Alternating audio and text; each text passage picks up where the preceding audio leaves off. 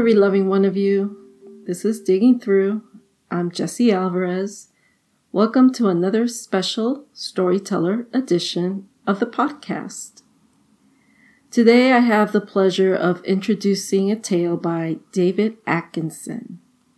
David writes these wonderfully satirical stories that make me snicker with glee.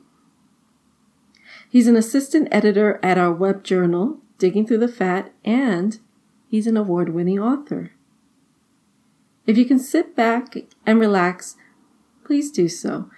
If not, if you're standing in a crowded elevator or sitting in traffic, I hope David's story brightens your day.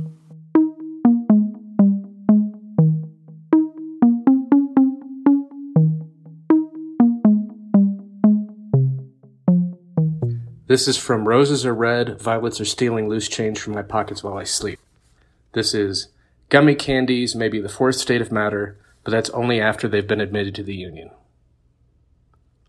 Due to my repeated ding-dong-ditch offenses harassing Nelson Mandela for his unquestioned support of predatory parrot co-ops in the South Bronx, the International Monetary and Cotton Candy Fund and part-time criminal Silicon Wafer Court sentenced me to life as a Hanna-Barbera cartoon. As part of a last-minute plea deal, they agreed not to actually animate me. Still, I was forced to organize my life according to the threefold Hanna-Barbera principles.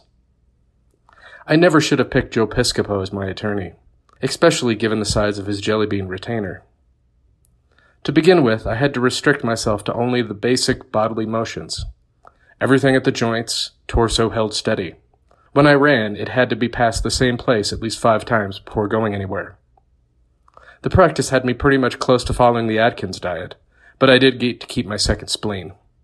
I also had to pick a gimmick scenario and conform to each day of my life thereafter to that pattern. Mine ended up being a life as a retired veterinarian where my pets were bumbling jokester secret agents for the bovine growth hormone and leave room for the Holy Ghost slam dance lobby. It was primarily a Bosley type role, so fairly hands-off and low time commitment, but I did have to handle the occasional hijinks aftermath, like handling the exsanguinated body of Grover Cleveland. All in all, not the worst deal I could have gotten. The hardest part was having the credits roll each night before bed, accompanied by that jerky theme song sung by the monkeys. Do you know how hard it is to sleep through something like that? I sure do. Ended up developing a painkiller and off-brand cold medicine addiction just to knock myself out each night until it was over, which did not bode well for my campaign to be elected the next Republican Colonel Sanders. And I do love that chicken so. But I only have myself and Nelson Mandela to blame. Mostly I save time and blame it all on Nelson. I mean, if he hadn't done what he did to those poor parrots, then I wouldn't have had to harass him in the first place. Fair's fair.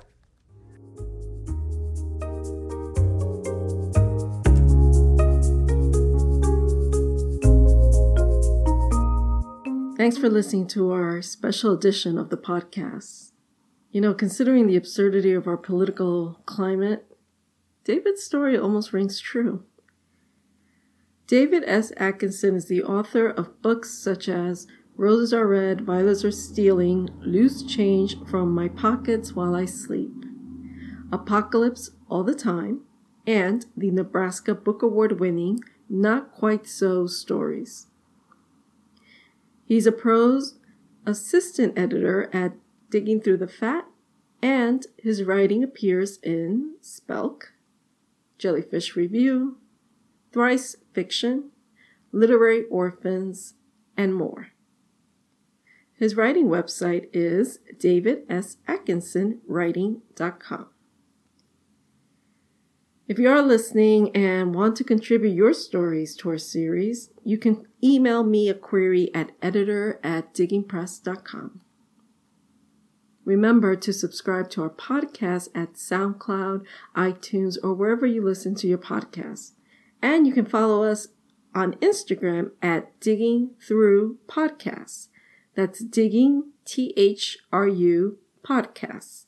There you will find links to the podcast as well as more information on the content of our shows. Now, as always, love, respect, and flowers. Until next time.